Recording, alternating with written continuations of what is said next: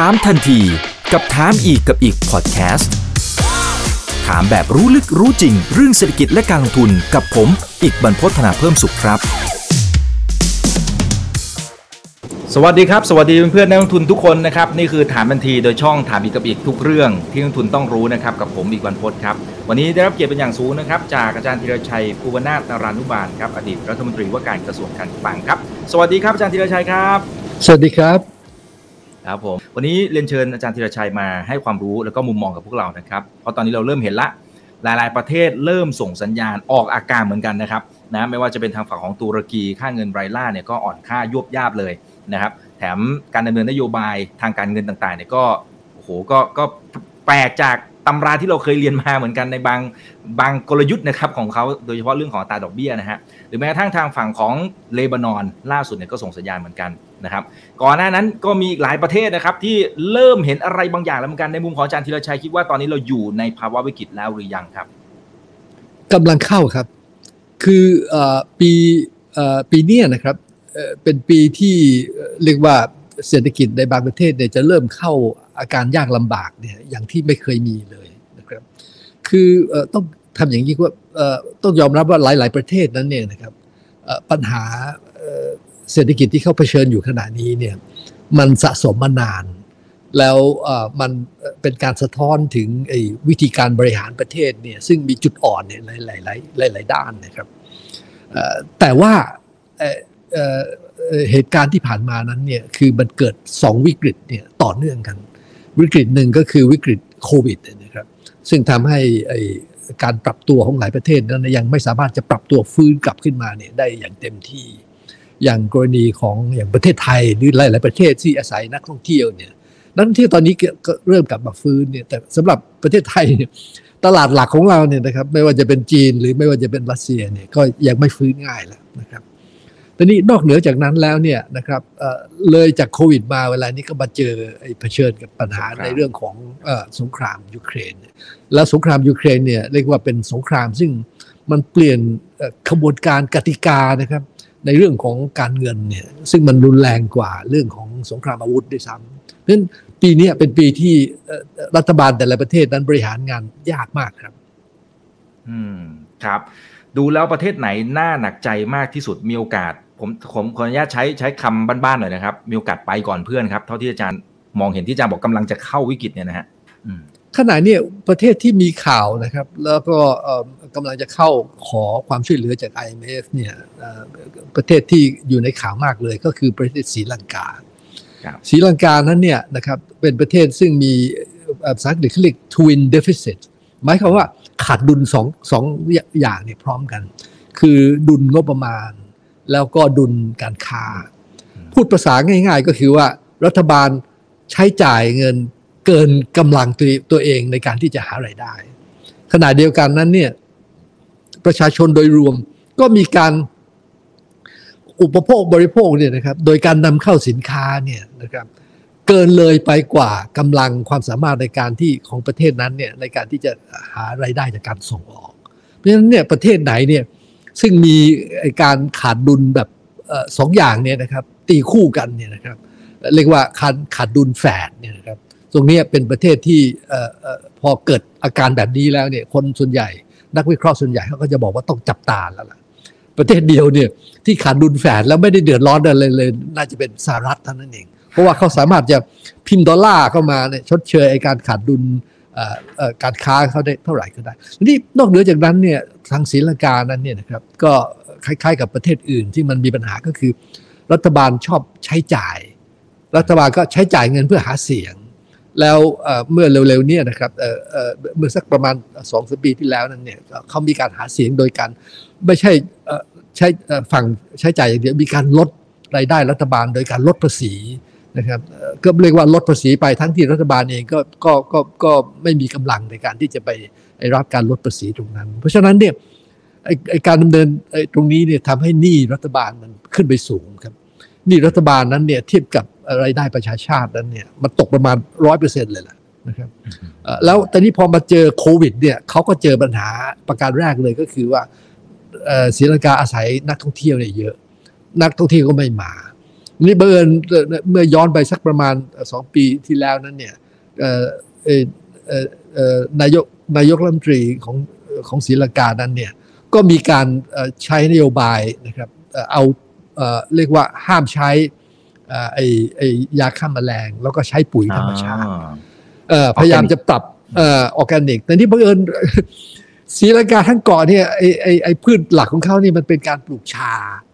แล้วมันเลยกลายเป็นว่าพอปลูกชาไปแล้วนี่ซึ่งเป็นพืชเดียว แล้วไอ้ตัวตัวสินค้าเองเนี่ยนะครับต่อให้มันเป็นออร์แกนิกนี่มันมันไม่ได้ดึงราคาขึ้นไปได้เท่าไหร่เลย มันก็เลยกลายเป็นว่าไปแล้วเนี่ยมันทำให้เกิดผลผลิตตกต่ำนั้น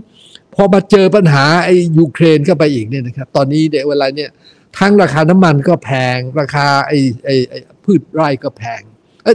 ราคาอาหารก็แพง แล้วสุดท้ายเวลาเนี่ยก็กลายเป็นว่าเออไม่ไม่มีไอ้ทุนสำรองมากพอเนี่ยนะครับ ที่จะนำเข้าไอ้สินค้าจำเป็นทั้งหลายเลย ไม่ว่าจะเป็นน้ำมันนะครับไม่ว่าจะเป็นยารักษาโรคไม่ว่าจะเป็นไอ้พวกอาหารต่างๆ ซึ่งเขาไม่สามารถที่จะปลูกได้เนี่ยนะครับ เวลานี้เลยกลายเป็นว่าต้องมีการปิดไฟฟ้าเนี่ยนะครับในบางจุดในบางในบางจังหวะเนี่ยนะครับ ปิดเป็นเป็นเป็นเรียกว่าค่อนคืนเลยเนื่องจากตรงนี้เป็นเป็นประเทศที่เวลานี้กำลังจะมีปัญหามาก ต้องหาทางที่จะมีการ ปรับโครงสร้างหนี้นะครับ ติดต่อทาง IMF เนี่ยเพื่อจะเพื่อจะขอความช่วยเหลือ อีกประเทศหนึ่งที่อยู่ในข่าวบ่อยๆ ก็คือเลบานอนนี่เลบานอนก็ลักษณะคล้ายกัน ก็มีเรียกว่าขาดดุลคู่ขาดดุลแฝดนั่นเองครับแล้วก็รัฐบาลก็เรียกว่ามีมีการใช้เงินแบบชนิดที่ใช้เพื่อจะซื้อเสียงเหมือนกัน แต่ เลบานอนนั้นเนี่ยปล่อยตัวเองจนกระทั่งสัดส่วนหนี้ต่อรายได้นั้นเนี่ยขึ้นไปสูงถึงขนาดร้อยเจ็ดสิบเปอร์เซ็นต์เพราะฉะนั้นเนี่ยเวลานี้ไม่มีปัญญาในการที่จะชำระ แม้แต่ดอกเบี้ยก็ไม่มีปัญญาชำระ นอกจากนี้เนี่ยนะครับมีการดำเนินนโยบายการเงินที่พลาด ในการในการที่ว่าไปแปลงไอ้ไอ้หนี้ซึ่งเดิมเนี่ยเป็นสกุลท้องถิ่นเนี่ยนะครับไปเป็นสกุลดอลลาร์กลายเป็นเวลานี้เนี่ยนะครับออพอพอฐานะตัวเองแย่เนี่ยหนี้ที่เป็นสกุลดอลลาร์มันมันค้างเหมือนกับเป็น เรียกว่าค้างฟ้านะครับก็ลำบาก เพราะฉะนั้นเวลาเนี่ยเลบานอนก็จะเจอปัญหาแบบเดียวกัน ก็คือว่ามาเจอราคาน้ำมันที่แพงนะครับมาเจอราคาอาหารที่แพง แล้วก็ทุนสำรองไม่พอก็กำลังจะขอความช่วยเหลือจากทาง IMF เช่นเดียวกัน อันนี้เป็นสองประเทศที่เวลานี้อยู่ในข่าว แต่ว่าเรียนตรงว่าเวลานี้มันมีอีกหลายประเทศเนี่ยนะครับซึ่งกำลังเรียกว่าปัญหากำลังเริ่มเรียกว่าเข้าจุดเดือด บ่มเพาะกำลังจะกำลังจะเข้าจุดเดือด แล้วก็ต้องคอยติดตามอยู่พอสมควรครับ อืมอืมครับ คือเท่าที่ฟังดูตัว character ที่ที่เหมือนกันของทั้งสองประเทศนะครับ มันก็มีอยู่หลายส่วนนะครับ แต่ว่ามันอาจจะเป็นผลลัพธ์นะฮะที่เราเห็นซะด้วยซ้ำนะครับ ทั้งตัวขาดดุลแฝด นะครับที่ที่อาจารย์ธีรชัยบอกไปเมื่อสักครู่นี้นะครับนะฮะซึ่งพอขาดดุลแฝดปั๊บย้อนกลับไปดูนิดนึงทางฝั่งรัฐบาลของทั้งสองประเทศเนี่ยก็ดูเหมือนจะใช้นโยบายแบบประชานิยมนะครับใช้จ่ายเต็มที่นะครับเพื่อให้เป็นการเหมือนขอคะแนนเสียงว่ากันเถิดนะครับอ่าเพราะฉะนั้นใช้จ่ายเกินตัว แล้วอาจจะมีปัญหาเจอทั้งโควิดนะครับแล้วก็เจอกับตัวสงครามด้วยกลายเป็นสองเด้งนะครับเจอปัญหาตรงนี้มา แต่ว่าไอ้ต้นตอจริง ๆ ต้นตอจริง ๆ ที่มันทำให้เกิดการขาดดุลแฝดอะไรแบบนี้นะครับ ที่อาจารย์ธีรชัยมองเห็นว่าเฮ้ยมันเป็น character ของประเทศที่มันมันกำลังจะเกิดวิกฤตที่มันมีเหมือนเหมือนกันเนี่ยนอกเหนือจากที่รัฐบาลเขาเขาใช้นโยบายประชานิยมเนี่ยนะครับมันมี character แบบไหนที่เป็นต้นตอจนสุดท้ายมันเกิดเหตุในวันนี้ครับซึ่งมันคงต้องสะสมพลังของปัญหามานานพอสมควรนะครับไอ้ที่เราพูดถึงเนี่ยขาดดุลแฝดก็ดีนะครับ รัฐบาลใช้จ่ายเงินประชานิยมก็ดีหนี้เยอะก็ดีเนี่ย ดูดูแล้วมันค่อนข้างจะคล้ายประเทศไทยนะ ครับ ครับ ประเทศไทยเนี่ยนะครับ เข้าสภาวะขาดดุลแฝดเนี่ย เวลานี้เป็นปีที่สองนะครับ แล้วก็ไอ้ขาดดุลส่วนที่เกิดจากภาครัฐเนี่ยเนื่องจากว่ารัฐบาลท่านพลเอกประยุทธ์เนี่ยตลอดเจ็ดแปดปีที่ผ่านมานั้นเนี่ยนะครับ มุ่งมั่นในการสร้างหนี้สาธารณะ แต่หนี้สาธารณะของท่านพลเอกประยุทธ์นั้นเนี่ยน่าเสียดายว่าสร้างมาแล้วใช้เงินเป็นอย่างเดียว หาเงินไม่เป็น คือไม่ได้เอาไปเนี่ยในการสร้างรายได้ให้กับประเทศ เพราะฉะนั้นเนี่ยมันก็เลยกลายเป็นว่าเป็นการใช้ใจ่ายเพื่อกระตุ้นอุปโภคบริโภคนะครับเป็นลักษณะของไอ้ประชานิยม นี่เข้าสูตรเลยนะครับ นอกจากนั้นเนี่ยนะครับประเทศที่มักจะมีปัญหาตรงนี้เนี่ยก็คือว่าขบวนการในการบริหารราชการแผ่นดินของเขานั้นเนี่ยมันจะมีปัญหาคอร์รัปชันมันจะมีปัญหารั่วไหลนะครับ เยอะ กรณีของประเทศไทย นี่ก็เป็นปัญหา เพราะว่าขบวนการในการตรวจสอบของเรานั้นเนี่ยมันอ่อนแอไป จากการแทรกแซงมีคนวิจารณ์ ออกมาอีกอันก็คือว่าในเรื่องของอการศึกษา การพัฒนาทักษะของแรงงาน เราจะไม่ได้สนใจเท่าไหร่นะครับแล้วก็ไม่ได้สนใจการสร้างไอ้ไอ้เขาเรียกความสามารถในการแข่งขันเฉพาะตัวของคนไทย ของของประเทศนะครับอันนี้อันนี้พูดถึงของไทย แต่ว่าประเทศต่างๆเนี่ยนะครับซึ่งมีปัญหาแล้วไม่สามารถที่จะทนแรงเสียดทาน การเปลี่ยนแปลงเนี่ยนะครับในสภาวะโลกได้ดีเท่าไหร่เนี่ยนะครับส่วนใหญ่ก็จะเป็นแบบนี้นะครับก็คือว่าขาดความสามารถในด้านบุคบุคคล คือประเทศเนี่ยมันมันจะเก่งได้เนี่ยคนข้างในต้องเก่ง คนข้างในจะเก่งประเทศต้องมีการพัฒนาคน นะครับเปิดโอกาสให้คนนั้นเนี่ยนะครับมีการคิดพลิกแปลง มีการใช้อะไรใหม่ๆนะครับเป็นนวัตกรรมทั้งความคิดทั้งเครื่องมือทั้งการศึกษารอะไร ต้องเปิดในลักษณะที่กว้างใจกว้างอย่างนั้นเนี่ยนะครับ ถึงจะทำให้ประเทศเนี่ยพร้อมในการที่จะรองรับอะไรต่างๆได้เนี่ยลักษณะของประเทศที่มักจะมีปัญหาก็คือประเทศที่ไม่ค่อยลงทุนเรื่องคน ลงทุนอย่างเดียวคือซื้อเสียง ครับ ฮะฮะต่างประเทศหลาย ๆ ประเทศก็ก็มี character คล้าย ๆ กันนะครับเออส่วนใหญ่อย่างเมื่อสักครู่นี้ที่อาจารย์บอกว่าเนี่ยทั้งสองประเทศคือเลบานอนกับศรีลังกานะที่พอเขามีปัญหาปั๊บดูเหมือนกับยังอยู่ในช่วงของการเจรจากับ IMF นะครับคือเท่าที่ดูอย่างนี้มันน่าจะเพียงพอไหมครับ สมมติว่าเนื่องจากว่าขนาดเศรษฐกิจของทั้งสองประเทศเขาก็อาจจะไม่ได้ใหญ่มากมาย ต่อให้เขาเจอปัญหาแบบหนักจริง ๆ เศรษฐกิจพังจริงๆเนี่ยสุดท้ายเงินจาก IMF อุดรูรั่วต่างๆ น่าจะพอเอาอยู่ไหมครับอาจารย์ หรือมันมีโอกาเอาสอยู่ลามแต่เป็นโดมิโนไหมฮะอืมอ๋อ คืออย่างนี้ครับ เออไอไอไอไอตัวการแก้ไขปัญหาของแต่ละประเทศเนี่ย ถ้าเข้าในโครงการ IMF เนี่ยนะครับ IMF เนี่ยเขามีข้อดีอย่างหนึงคือ ไม่ใช่ให้เงินเฉยๆ อย่างคราวที่แล้วเนี่ยเราเจอ ผมเจอกับกับตัวเองเนี่ย คือเขามีเขาจะมีเงื่อนไข แล้วเงื่อนไขเนี่ยมาตั้งแต่เซ็นเซ็นเอ่อขอเขาเนี่ยนะครับ ครั้งแรกเลย คือยังไม่ได้เงินเลยเนี่ย ก็ต้อง คำตามเงื่อนไขเขาละนะครับ ว่าต้องอย่างนั้นอย่างนี้อย่างนั้น ของเราจำได้ไหมว่า เราต้องปิดไอ้ห้าสิบแปดไอ้บริษัทเงินทุนอ่านี่เป็นเงื่อนไขมาจาก IMF หลายคนเข้าใจผิดว่าผมเป็นคนเสนอปิด ไม่ใช่ครับ มันเป็นเงื่อนไขมาจาก IMF แต่บางหลายเงื่อนไขนั้นเนี่ยไม่ได้เขียนเรื่องมาเป็นลายลักษณ์อักษรนะครับเป็นการเหมือนกับว่า ถ้าไม่ทำไม่ต้องคุยไม่ให้นะอ๋อไม่ให้นะเออเพราะฉะนั้นเนี่ย ถ้าหากประเทศเนี่ยยอมเข้า IMF เนี่ยนะครับส่วนใหญ่มันก็จะมันจะมีวิธีที่จะปรับตัวแล้วก็ไปรอดละอย่างกรณีของศรีลังกาเนี่ยก็ถึงดิ้นไม่เข้าไงคือพอเข้าแล้วนี่เงื่อนไขมันเยอะ เงื่อนไขมันจะทำให้ไปแล้วเนี่ยอาจจะไปกระเทือนพวกอภิมหาเศรษฐีในบางธุรกิจนะครับไปกระเทือนพรรคการเมืองในบางธุรกิจอะไร คือพูดง่ายการบริหารประเทศมันจะไม่เป็นตัวของตัวเอง นะครับถ้าเข้า IMF เพราะฉะนั้นก่อนหน้านี้ศรีลังกาก็ดิ้นดิ้นไปไหนก็ไปหาขอความช่วยเหลือจากจีน เพราะว่าจีนนั้นมีการลงทุนเนี่ยในศรีลังกาอย่างจนในที่สุดยอมยอมยกท่าเรือเนี่ยนะครับที่มีการลงทุนเนี่ยไปให้จีนนะครับไปเป็นเป็นเป็นผู้บริหารจีนก็เรียกว่าสบายใจเลยว่า สามารถที่จะใช้ท่าเรือเนี่ยต่อไปก็คงจะแฝงเอาเรือรบอะไรต่างๆเนี่ยเข้ามาได้หรือเปล่าก็ไม่รู้นะครับเพราะฉะนั้นไอ้ตรงนี้เนี่ยมองในแง่นี้เนี่ยเอ่อไอ้ไอ้ไอ้ถ้าเข้าโครงการ IMF เนี่ยคงไม่ลาม ปัญหาที่จะลามนี่คืออย่างนี้ครับ คือ คือมันจะลามก่อนเข้า ลามแล้วในที่สุดมันเหมือนกับว่าเขาคืออย่างที่ว่าส่วนใหญ่ไม่มีใครอยากจะเข้าโครงการ IMF เพราะเงื่อนไขมันแรง แล้วมันเป็นการสร้างตั้งเงื่อนไขที่เข้มข้นนะครับแล้วก็เป็นเงื่อนไขที่จะต้องบังคับส่วนใหญ่คือ บังคับให้ปฏิรูป ปรับปรุงตัววิธีการบริหาร เข้าระเบียบระบบอะไรต่างๆเนี่ยนะครับซึ่งซึ่งเขาทักนักการเมืองจะไม่ค่อยชอบ นะครับเพราะฉะนั้นส่วนใหญ่ก็จะรอจนวินาทีสุดท้าย แต่ไอตอนวินาวินาทีสุดท้ายส่วนใหญ่เนี่ยมันจะเกิดฟองสบู่แตก เกิดมีปัญหาแล้วมันก็ลามไปอย่างกรณีของไอไอไอศรีลังกานี่ก็อาจจะกระทบไปที่อินเดียอย่างเงี้ยนะครับคือคือกระทบไปเนี่ยเป็นเป็นเป็นแต่ละศูนย์แต่ละศูนย์ ผมคิดว่าคงไม่ใช่เป็นโดมิโนแล้วลามไปทั่วโลกคงไม่อย่างนั้น แต่ว่าอย่างศูนย์ของยูโรเนี่ยนะครับเอ่อไอ้ตุรกีเนี่ยนะครับหรืออียิปต์ถ้าจะเกิดมีปัญหานะครับ แถวแถวแถวละแวกนั้นเนี่ยมันก็จะไปกระทบตลาดเงินตลาดทุน ตลาดพันธบัตรในในในยุโรป ถ้าเกิดปัญหาแถวละตินอเมริกานะครับอาร์เจนตินาอะไรต่างๆ พวกนี้เนี่ยเวลามันลามมันก็จะลามไปที่สหรัฐครับเพราะฉะนั้นเนี่ย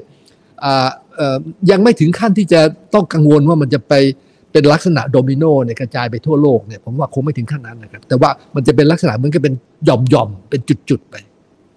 อืมอืมครับ โอเคนะครับเออแต่ผลพวงจากสงครามรอบนี้ครับอาจารย์นะฮะโดยเฉพาะตัวรัสเซียกับยูเครนนะครับมันทำให้เกิดวิกฤตอย่างอื่นตามมาทางอ้อมนะครับ พวกเงินเฟ้อวิกฤตพลังงานวิกฤตธัญพืชอะไรต่างๆนะครับ มันขึ้นมาแบบยกแผงไอ้ไอ้ตรงเนี้ยมันมีโอกาสที่จะไปกระตุ้นประเทศอื่น ๆ ที่ที่เราอาจจะยังไม่ได้เห็นในหน้าข่าว คืออย่างแสงสองประเทศนี้ที่เราคุยกันเลบานอนกับศรีลังกาคือ มันมีข่าวออกมาเรื่อยๆเป็นระยะระยะอยู่แล้วนะครับว่าเออเขามีปัญหานะ แล้วพอเจอไอ้สองเด้งตรงนี้สองดอกตรงนี้เข้าไปก็เลยก็เลยทำให้อาจจะพังลงมาได้ แต่ด้วยความที่ไอ้สงครามตรงนี้มันยืดเยื้อละนะแล้วราคาพลังงานราคาสินค้าโภคภัณฑ์มันก็ขึ้นมาพอสมควรแล้วเนี่ย มันจะไปกระตุ้นหรือแม้ทั้งเฟดนะที่กำลังขึ้นดอกเบี้ยด้วยนะครับ อาจารย์ อย่างนี้มันจะไปกระตุ้นประเทศไหน หรือแถบไหนที่เราต้องเฝ้าระวังอีกไหมฮะที่เฮ้ยมันมีอาจจะมีโอกาสสุ่มเสี่ยง จนกระทั่งขยายตัวลามไปประเทศอื่นด้วยฮะผมลองคิดถึงลักษณะของ พัฒนาการของเศรษฐกิจที่มันจะมีผลสืบเนื่องมาจากสงครามเนี่ยแล้วลองอทำออกมาเป็นเช่นฉากทัดนะครับตามที่คุณดิ่งได้อยากให้อยากให้อยากให้มองนั้นเนี่ย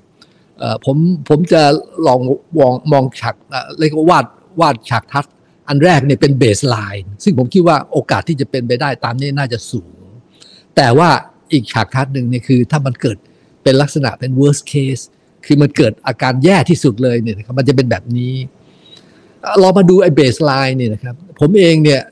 ยังนึกอยู่ในใจนะถ้าเป็นเบสไลน์เนี่ยครับการสงครามอาวุธเนี่ยมันน่าจะน่าจะจบลงเนี่ยน่าจะไม่เกินเดือนเดือนพฤษภา คงจะคือคือรัสเซียเขาเขาจะไม่ไม่ไม่ไม่หยุดยิงง่ายนะครับ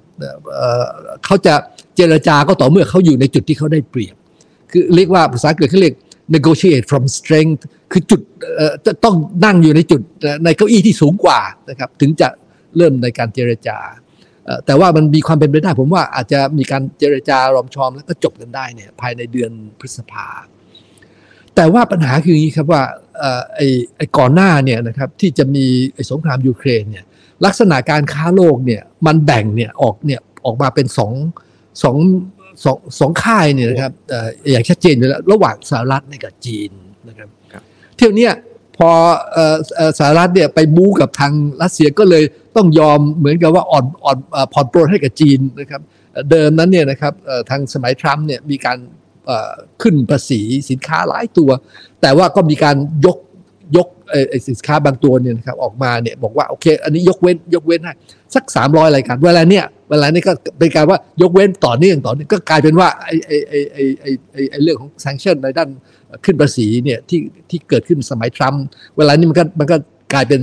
ไม่มีผลไปละสำหรับสินค้าหลายตัวแต่อย่างไรก็ตามเนี่ยลักษณะของการค้าระหว่างสหรัฐกับจีนเนี่ยมันดูแล้วโอกาสจะกลับไปเป็นเนื้อเดียวกันเนี่ย มันจะน้อย แต่มันลักษณะของการแยกมันไม่ได้แยกแบบแบบเป็นศัตรูกันรุนแรง มันแยกกันเนี่ยเป็นลักษณะเหมือนกับว่ามันอาจจะต้องไปกันคนละแบบ อย่างเช่น ยกตัวอย่าง เช่น กรณีของไอ้พวกโทรคมนาคม 5G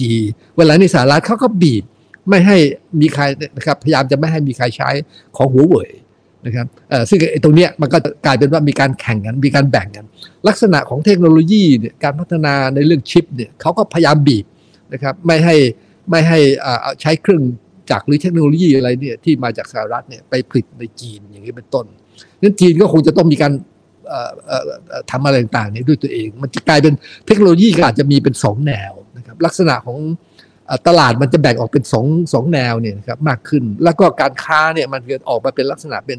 ภูมิภาคเนี่ยมากขึ้นไอ้ตรงเนี้ยคือก่อนก่อนสงคราม อันนี้สงครามคราวนี้เนี่ยนะครับ มันเกิดมีปัญหาขึ้นมาว่าเขาไปเขาไปกันไม่ให้แบงก์รัสเซียเนี่ยเข้าระบบชำระเงินที่เป็นดอลลาร์นะครับไอ้ที่ร้ายกว่านั้นเนี่ยคือว่าปรากฏว่าเขาไปยึดไปยึดอายัดเนี่ยนะครับไอ้ไอ้ทุนสำรองเนี่ยของธนาคารชาติรัสเซียไอ้ทุนสำรองเนี่ยไอ้ทางรัสเซียเนี่ยนะครับเขาก็เขาก็เดาอยู่แล้วเหมือนกันว่าสหรัฐเนี่ยคงจะไม่ชอบใจเขาเพราะฉะนั้น ที่ผ่านมานั้นเนี่ยนะครับหลายปีแล้วเนี่ยรัสเซียได้เตรียมทำสงครามแบบเงียบๆอยู่แล้วล่ะ เพราะฉะนั้นเขาก็ขายพันธบัตรรัฐบาลสหรัฐขายทิ้งไปแล้วนะครับไอ้ที่เขาพลาดในเวลานี้คือว่าเขายังมีทุนสำรองเนี่ยอยู่ในระบบของตะวันตกเนี่ยอยู่สามแสนล้านดอลลาร์ แล้วไม่ได้อยู่ในสหรัฐนะครับ อยู่ในยุโรป เป็นสกุลดอลลาร์ก็เป็นยูโรดอลลาร์ แล้วก็เป็นสกุลอื่นเนี่ยนะครับ กลายเป็นว่า เออยุโรปไปร่วมสังฆกรรมกับสหรัฐ ไปยึดเอาไอ้ทุนสำรองเนี่ยของเขาด้วย เพราะฉะนั้นเนี่ยเวลานี้เนี่ยจากนี้ไปเนี่ยนะครับ ไม่ว่าไอ้สงครามยูเครนจะหยุดออกมาอย่างไรนะครับแซงชั่นผมคิดว่ามันก็ยังยังไม่จบง่าย แต่ว่าต่อให้แซงชั่นหยุดเนี่ยนะครับ จากนี้ไปเนี่ยไม่มีวันละที่รัสเซียเนี่ยเขาจะมีความไว้อกไว้ใจ สกุลเงินที่เป็นสกุลไอ้ตะวันตก แม้แต่เย็นผมว่าเขาก็จะไม่ไว้ใจ เพราะฉะนั้นลักษณะอย่างนี้เนี่ยนะครับรัสเซียเนี่ยจะมีวิธีการแก้ไขได้ก็อย่างเดียวก็คือว่า จะต้องเข้าไปอิงการค้าขายเนี่ยโดยอิงกับทองคำเป็นหลัก วิธีการอิงกับทองคำเนี่ยเขาก็จะขยับได้ยาก เพราะว่าสัญญาในการขายก๊าซขายอะไรเนี่ยมันทำมาก่อนหน้านี้คือมันทำมาให้ชำระเป็นสกุลดอลลาร์หรือเป็นสกุลยูโรเนี่ยนะครับเขาก็เลยต้องทำทีออกมาบอกว่า เอ้าให้ผู้ซื้อ ชำระเป็นดอลลาร์หรือเป็นยูโรก็ได้นะครับ แต่ไปเปิดบัญชีที่ธนาคารรัสเซีย แล้วก็เขาจะเอาธนาคารรัสเซียเนี่ยจะเอาไอ้เงินดอลลาร์หรือยูโรไปแลกเป็นรูเบิลแต่แลกในตลาดเสรีนะอันนี้ไม่มีใครรับประกันได้ ว่าแลกในตลาดเสรีมันจะแลกได้หรือไม่ แล้วผมเดาว่าคงแลกไม่ได้พอแลกไม่ได้เนี่ยเขาก็เปิดช่องไว้อีกเอาถ้าแลกไม่ได้อีกทางหนึ่งก็คือต้องงอนง้อนะครับ เข้าไปคุยกับทางธนาคารชาติรัสเซีย ในนี้ธนาคารชาติรัสเซียเขาก็กำหนดอยู่แล้วเนี่ยบอกผมจะขายรูเบิลเนี่ย ผมขาย against ทองคำก็จะกลายเป็นว่าเวลาเนี้ยนะครับห้าพันรูเบิลต่อทองคำหนึ่งกรัมมันมันมันกำหนดขึ้นมาอย่างนี้อยู่แล้ว เพราะฉะนั้นเนี่ยเวลานี้เนี่ยผมผมมองดูแล้วเนี่ยว่าเออทางทางรัสเซียเนี่ยจะต้องการให้การค้าขายนะครับ ระหว่างประเทศเนี่ยเขาจะไม่กลับไปใช้ระบบตะวันตกอีกแล้ว แต่นี้พอเขาไม่กลับไปอย่างนั้นแล้วเนี่ยมันขึ้นอยู่กับว่ายุโรปจะยอมที่จะทำอย่างนั้นจะยอมจ่ายพูดง่ายจะยอมจ่ายเป็นรูเบิลหรือเปล่า ถ้ายุโรปยอมจ่ายเป็นรูเบิลเนี่ยก็เท่ากับ sanction รัสเซียเป๋ไปเลย แล้วสองเนี่ยนะครับกลายเป็นว่าก๊าซของยุโรปก็ราคาก็จะขึ้นไปหน่อยหนึ่งแล้วแล้วลักษณะของไอการการค้าขายเนี่ยมันก็จะแบ่งออกมาแล้วจากนี้ไปเนี่ยคนที่จะค้ากับรัสเซียเนี่ย ก็จะไม่สามารถค้ากับรัสเซีย โดยใช้สกุลดอลลาร์ได้มันจะเป็นสกุลตรงรูเบิลกับหยวนรูเบิลกับรูปี หรือต่อไปรูเบิลกับบาท อันเนี้ยเราเองเนี่ยก็ต้องคิดนะครับว่าเราจะทำยังไงเนี่ยจะให้มีการค้าขายรูเบิลกับบาทเนี่ยได้คล่องตัว ถ้าเป็นแบบนี้เนี่ยนะครับแล้วก็มีการยุติไอ้ไอ้สงครามได้เนี่ยภายในเดือนพฤษภาเนี่ยไอ้การเคลียร์ในเรื่องของเพาะปลูกเนี่ยนะครับไม่ว่าจะเป็นในเรื่องของธัญพืช ในไม่ไม่ว่าจะเป็นในเรื่องของการผลิตแล้วก็ส่งออกไอ้พวกปุ๋ยเนี่ยนะครับ ก็น่าจะน่าจะดีขึ้นแต่อย่างไรก็ตามเนี่ยนะครับในแง่ของราคาพลังงานต้องแพงขึ้นแล้วล่ะนะครับทั้งราคาน้ำมันก็ก็จะจะแพงขึ้น ราคาก๊าซก็จะแพงขึ้น แล้วก็ทำให้เงินเฟ้อที่สูง เพราะฉะนั้นเนี่ยในแง่นี้ถ้าเป็นเบสไลน์เนี่ยนะครับยังไงก็ตามเนี่ยไอไออัตราการขยายตัวลดลงทั่วโลก คือเบสไลน์เรียกว่าสภาพที่เราคิดว่า ผมคิดว่าน่าจะเป็นไปได้เนี่ยก็แย่แล้ว แต่ถ้าเรามองในเรียกว่าแย่สุด แย่ที่สุดแย่ที่สุดเนี่ย สมมุติถ้าเกิดสงครามเนี่ย ยืดเยื้อไตรมาสสองก็ไปจบ อาจจะไปจบสมมติไตรมาสสามถ้าจบไตรมาสสามก็แสดงว่าจะเกิดความเสียหายกันมาก ทั้งต่อยูเครนแล้วก็ทั้งต่อรัสเซีย ที่สำคัญคือว่าถ้าเกิดทางยุโรปเนี่ยนะครับ ตัดสินใจ ไม่ยอมจ่ายเป็นรูเบิลแล้วในที่สุดเนี่ยทางรัสเซียก็ปิดไม่ส่งก๊าซรัสเซียก็แย่เพราะรายได้ก็ลด แต่ยุโรปก็แย่ด้วย เพราะไม่มีก๊าซใช้วันนี้ไม่มีก๊าซใช้เนี่ยนะครับ เวลานี้ยุโรปเนี่ยเขามีก๊าซสำรองเนี่ยอยู่ส่วนใหญ่เขาจะใช้ไอ้โพรงเนี่ยที่อยู่ใต้ดินนะครับซึ่งเป็นเหมืองเก่าเลยพวกนี้เขาจะอัดแก๊สเอาไปเก็บเอาไว้ ยุโรปขณะนี้เนี่ยนะครับ ก๊าซเนี่ยมีสำรองอยู่เนี่ย พอใช้ได้เนี่ย ยังไม่ถึงหนึ่งเดือนของอัตราปกติไม่ถึงหนึ่งเดือนแต่นี่เอาล่ะ ถ้าเกิดเขาบอกว่าจะรัดเข็มขัดแบบสุดๆนะครับก็หมายความว่าเอ่อเอ่ออยู่บ้านก็ก็ใส่โอเวอร์โค้ทแล้วกันนะนะครับ ไม่ต้องไม่ไม่ต้องไปผมไม่ไม่น่าจะไหวนะครับเออแล้วก็ไอ้ไอ้การทำอาหารเนี่ยนะครับ ก็กินเอ่อเอ่อสุกๆเนี่ยสักครึ่งหนึ่ง นะครับเอ่อเอ่อเพราะว่าใช้ก๊าซมันมันมันมันจะมันจะมันเหลือน้อยนะครับ สมมติอย่างนี้นะขณะเดียวกันเนี่ยนะครับเอ่อไฟเนี่ยก็ก็ก็ก็เปิดบ้างปิดบ้างนะครับ อุตสาหกรรมอันไหนไม่สำคัญก็ปิดไปก่อนอะไรเงี้ยนะครับโอ้โหอย่างนี้เนี่ยนะครับเอ่อคือถ้ายุโรปตัดสินใจแบบชนิดที่เรียกว่าดับเครื่องชน แล้วก็รัสเซียก็ปิดท่อเนี่ย ผลกระทบต่อยุโรปผมคิดว่าจะมากกว่าที่คิด คือหลายคนเนี่ยประเมินว่าอาจจะเอ่อเอ่อไอ้ไอ้ตัวเลข GDP ของยุโรปเนี่ยอาจจะลดลงเนี่ยประมาณ3%ถึง6%เนี่ยนะครับผมคิดว่ามากกว่านั้น ผมคิดว่ามากกว่านั้น แต่ว่าเจ๊งทั้งคู่ คือรัสเซียก็เอ่อเอ่อเวลาเนี่ยเอ่อเอ่อรายได้เขาเนี่ยนะครับเอ่อเอ่อฝันหวานเพราะนั่งเก็บเงินเนี่ยนะครับจากการขายพวกพลังงานเนี่ยสบายอยู่ขณะนี้เนี่ยก็ก็จะลำบาก อันนี้ยุโรปนั้นเนี่ยนะครับเอ่อถ้าเกิดออกมาแบบลักลักษณะดับเครื่องชนแบบนี้เนี่ย ยุโรปก็ต้องเปลี่ยนจากการใช้ก๊าซเนี่ยที่มาตามท่อนะครับแล้วสะดวกแล้วต้นทุนต่ำไปเป็นก๊าซที่อัดเหลวแล้วมาทางเรือ แล้วแพงกว่ารัสเซีย แพงกว่าก๊าซรัสเซียสองเท่าสามเท่า คือเริ่มต้นก็แพงกว่าแล้ว แล้วมันมีปัญหาว่าไอ้เรือเนี่ยที่มาเนี่ยไอ้ท่าเรือเนี่ยมันจะต้องมีระบบท่อนะครับ ซึ่งจะให้เรือนี่พอมามาเทียบแล้วเนี่ยเอาก๊าซเหลวเนี่ย ออกจากเรือในในในสภาพเหลว ติดอุณหภูมิต้องติดลบร้อยหกสิบองศาเซลเซียส แล้วก็เอาไปเก็บไว้ในถัง ซึ่งแข็งแรงแล้วก็อุณหภูมิก็ต้องรักษาไว้ติดลบร้อยหกสิบองศาเซลเซียสอีก แล้วหลังจากนั้นแล้วเวลาจะเอาไปใช้ต้องมีโรงที่จะมาเปลี่ยนจากก๊าซเหลวให้ขึ้นเป็นไอ ให้เกิดความร้อนขึ้นมาให้มันวุ่นวายยุ่งยากเนี่ยเพราะฉะนั้นทั้งหมดนี้เนี่ยนะครับค่าใช้จ่ายก็จะแพงขึ้นมากเลย แล้วกว่าจะ มีการนำเข้าก๊าซธรรมชาติเหลวเนี่ยจากกาตาจากสหรัฐอะไรต่างๆเนี่ยชดเชยได้เท่าเดิมเนี่ยนะครับ แล้วรวมทั้งในการสร้างไอ้พวกท่าเรือระบบท่ออะไรสี่ห้าปียังผมว่ายังไม่เสร็จเลยนะครับเพราะฉะนั้นเนี่ยมันก็จะยุ่งแล้วก็นอกจากนี้เนี่ยในเมื่อการลบเนี่ยมันลากยาวไปไอการผลิตอาหารมันก็จะกลายเป็นเรื่องสำคัญรอง เพราะฉะนั้นเนี่ยมันจะเกิดความอดอยากกระจายไปทั่วเลย มันจะกลายเป็นว่าถ้าเป็นซีนารีโอแบบ worst case เนี่ยนะครับฉากกระทัดแบบเลวร้ายที่สุดเนี่ยราคาพลังงานขึ้นไปเยอะเลยนะครับ แล้วก็ขณะเดียวกันเนี่ยเงินเฟ้อมันก็ไม่ลงง่าย แต่ปัญหาคือไอ้กำลังการซื้อเนี่ยโดยเฉพาะยิ่งในยุโรป แล้วก็จะกระทบกระจายออกมาทั่วโลกนี่ตกต่ำมันจะเกิดเศรษฐกิจถดถอย แล้วถดถอยในระดับเยอะทีเดียว เพราะฉะนั้นเนี่ยตรงนี้นะครับก็ก็ก็ดูแล้วเนี่ย ถ้าเป็นแบบนี้นะครับไอตัวเรียกว่าศูนย์กลางของปัญหาอยู่ที่ยุโรปนะครับจากจากจากจากไอไอไอตัววิกฤตคราวนี้ครับแล้วอยู่ที่ยุโรปเนี่ยจะประคองตัวอย่างไรนะครับ ในการที่จะเอาตัวรอดนะครับอืมครับ โอ้เท่าที่ฟังดูมันเหมือนกับกลายเป็นว่ามันมีระเบิดเวลาที่ที่รออยู่เป็นวิกฤตซ้อนวิกฤตอยู่อยู่หลายวิกฤตอยู่เหมือนกันนะครับนะวิกฤตพลังงานวิกฤตเงินเฟ้อนะครับ แล้วก็ทางฝั่งของยุโรป ซึ่งถ้ายุโรปพังเหมือนที่อาจารย์บอกนะครับ รวมถึงรัสเซียเนี่ยจริงรัสเซียกับไทยคู่ค้าอาจจะหมายถึงว่าในแง่ของการค้าการขายจะไม่ได้เยอะอะไรมากนะครับ แต่ไทยกับยุโรปก็ถือว่ามีนัยยะเหมือนกันนะครับอาจารย์สิบเปอร์เซ็นครัต์บเหมือนกันนะ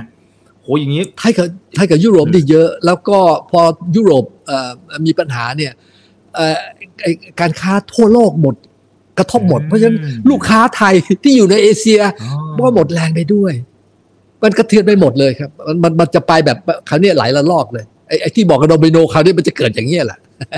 อืมอืมครับครับโอ้เท่าที่ดูอย่างแล้วแล้วย้อนกลับไปตอนแรกที่อาจารย์บอกว่าจริงๆประเทศไทยเองก็ก็มีลักษณะโครงสร้างอะไรบางอย่างที่แหมมันก็มีความสุ่มเสี่ยงอยู่เหมือนกันนะครับนะฮะด้วยความที่มันมันเปราะบางแบบนี้เนี่ย เจอระลอกนี้เข้าไปเนี่ย เครื่องไม้เครื่องมือที่เรามีอยู่เนี่ยอาจารย์คิดว่าเราน่าจะเอาอยู่ไหมฮะคืองี้เอ่ออันนี้มากลับมาเอ่อ พูดถึงประเทศไทยเลยเนี่ย เราต้องเจาะละเอียดนิดนึงนะ คืองี้ครับในแง่ของประเทศไทยเนี่ยนะครับที่ผ่านมานั้นเนี่ยเราเจอปัญหาโควิดเนี่ยมันมันยังมันยังตั้งหลักไม่ค่อยได้นะครับเพราะว่าที่บอกว่าลูกค้าหลักของเราเนี่ยตลาดใหญ่อยู่ที่จีน ก็มีปัญหา คืออทางรัฐบาลจีนเนี่ย เขาไม่ยอมเขาไม่กล้าเสี่ยงโควิด เวลานี้ปิดนี่คือปิดเซี่ยงไฮ้ทั้งเมืองเลยนะนะครับคนขยับกันกันไม่ได้เลยเขาก็ไม่แคร์เพราะว่าอะไร เพราะว่าไอ้จำนวนห้องในโรงพยาบาลในจีนเนี่ยมันมันน้อยคิดเป็นสัดส่วนเนี่ยของประชากรมันน้อยมาก เพราะฉะนั้นถ้าเกิดมีปัญหานะครับ แล้วเกิดการระบาดแล้วคนต้องเข้าโรงพยาบาลเนี่ยเขาเขาประเมินดูตั้งแต่ต้นแล้วเนี่ยว่า รับไม่ได้แน่นอน มันจะเกิดความน่าเกลียดเลย มันจะกลายเป็นมันจะมันจะแยกมันจะแยก ผมเคยเห็นคลิปวิดีโอเนี่ยนะครับ คนจีนเนี่ยไปรอเข้าโรงพยาบาลของรัฐเนี่ย ยิ่งกว่ามหากรรม ยิ่งกว่าคอนเสิร์ตตอนเช้านะไปยืนอออยู่ตรงหน้าประตูเนี่ยเพราะแล้วพอประตูเปิดแล้วมันโอ้โหพลูกันเข้าไปเนี่ยนะครับนี่ก็เยอะแยะแล้วมีคนเล่าให้ผมฟังบอกหมอจีนเนี่ยนะครับเวลาเขาเจอลูกเจอคนไข้เนี่ยว่ากันเป็นนาที ต้องจบภายในสองสองนาทีสามนาทีคือจบเขาไล่ออกไปแล้วคือเขาเขาเขาชำนาญมากด้วยนะครับ เพราะว่าเขาดูลักษณะอย่างนี้ปุ๊บเขาจะรู้แล้วเป็นยังไงว่าถ้าผ่านไอ้จำนวนคนไข้ที่ผ่านมือเขาเยอะเยอะมาก แต่ว่าไอ้จำนวนโรงพยาบาลมีน้อย เพราะว่าที่ผ่านมานั้นเนี่ย การลงทุนของภาครัฐเนี่ยนะครับ ในเรื่องโรงพยาบาลมีน้อยแล้วการเปิดให้โรงพยาบาลเอกชนเนี่ยไปลงทุนเนี่ยโดยยิ่งจากต่างชาติก็น้อย เพราะฉะนั้นเนี่ยเวลาเนี่ยเขาก็ต้องระมัดระวังมันถึงออกมาเนี่ยเป็นนโยบายโควิดซีโร่ที่เลิกไม่ได้พอเลิกไม่ได้ นักท่องเที่ยวจีนมันก็ออกไม่ได้นะครับเออตรงนี้ก็จะเป็นปัญหา แล้วก็เวลานี้นักท่องเที่ยวรัสเซียซึ่งเป็นลูกค้ารายใหญ่ของเราก็ทำท่าจะมีปัญหาไปอีกแล้วแล้วดูอย่างนี้แล้วเนี่ยปัญหาเนี่ยเราต้องหาทางที่จะจัดนะครับ ให้นักท่องเที่ยวรัสเซียที่มาแล้วไม่สามารถจะมีการ์ด วีซ่าหรืออะไร Mastercard อะไรต่างๆเนี่ยเหมือนเดิมเนี่ยนะครับที่จะมาใช้เนี่ยมันจะเปลี่ยนไปเป็นยูเนียนเพย์หรือจะเปลี่ยนไปเป็นระบบไหนอะไรยังไงเนี่ยนะครับที่ที่เราจะเปิดมันต้องมันต้องคิดเอาไว้นะครับแต่ว่ายังไงก็ตามเนี่ยเศรษฐกิจรัสเซียเนี่ยจากที่ไปเนี่ยยังไงก็ต้องตกต่ำตกต่ำแล้วเนี่ยนะครับไอ้ลูกค้าเราเนี่ยเดิมเนี่ยที่จะออกมามันก็จะน้อย นอกจากนี้เนี่ยในแง่ของไอ้ไอ้ การสร้างอสังหาริมทรัพย์ของของเราเนี่ยนะครับที่ผ่านมาเนี่ยส่วนหนึ่งเนี่ยมันก็เป็นการสร้างเพื่อที่จะรองรับนักลงทุนต่างประเทศนะฮะไม่ว่าจะเป็นในในเมืองใหญ่ในกรุงเทพหรือไม่ก็ในในตัวรีสอร์ทสำคัญไอ้ตรงนี้เวลานี้ก็ยังมีปัญหานะครับว่า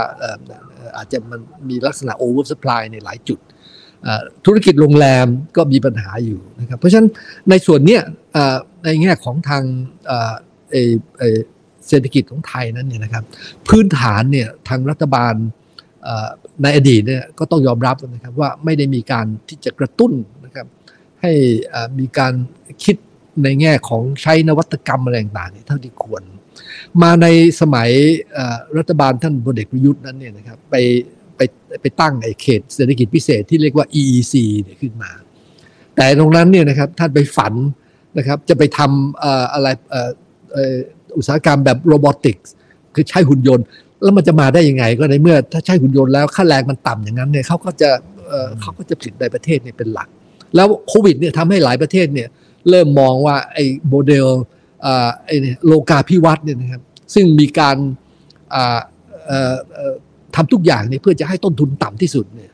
อาจจะไม่ใช่โมเดลที่ดีที่สุดละมันกลายเป็นว่า รถยนต์เนี่ยนะครับที่มีการผลิตเนี่ยในยุโรปเนี่ยบางบางโมเดลเนี่ยตอนนั้นเนี่ยเอาออกจากผลิตเสร็จเกือบจะหมดแล้วเนี่ยแต่ว่าเอาออกจากโรงงานไปขายไม่ได้ เพราะขาดระบบเสียง ระบบเครื่องเสียง ซึ่งไอ้ระบบเครื่องเสียงเนี่ยนะครับออกแบบไว้เนี่ยสำหรับไอ้ยี่ห้อที่ผลิตในจีน แล้วมันจะไปไปไปปรับเพื่อจะเอายี่ห้ออื่นเนี่ยเข้าลงเลยไอ้ตัวช่องเชื่ออะไรมันไม่เท่ากัน แค่นี้นะครับมันก็กลายเป็นว่าเอ่อเอ่อเอ่อเอ่อเนี่ยลักษณะของ supply chain มันเกิดปัญหาขึ้นมาได้แต่นี่ที่แย่ที่สุดนี่คือลักษณะของของของเรานั้นเนี่ยนะครับเราที่ผ่านมาเนี่ยเราเน้นในเรื่องของอาศัยในทุนในประเทศในทุนแบบระดับใหญ่นี่นะครับ ในการขับเคลื่อน ซึ่งก็เขาก็ขับเคลื่อนในลักษณะที่ว่าเขาก็ชอบเป็นโมโนโปลีชอบในเรื่องของการผูกขาด อำนาจเศรษฐกิจเนี่ยนะครับหลายหลายรายเราก็เห็นอยู่นะครับแล้วก็กลายเป็นว่าในภาคการเมืองก็ต้องยอมนะครับเอาการเอาเอาเอาการขับเคลื่อนแบบนี้เป็นเป็นตัวหลัก นอกจากนี้ก็รัฐบาลก็นิยมการใช้ทุนต่างประเทศ ก็กลายเป็นว่าเขาก็จะเข้ามาเนี่ยกลายเป็นว่าเหมือนกับเหมือนกับเรามีบ้าน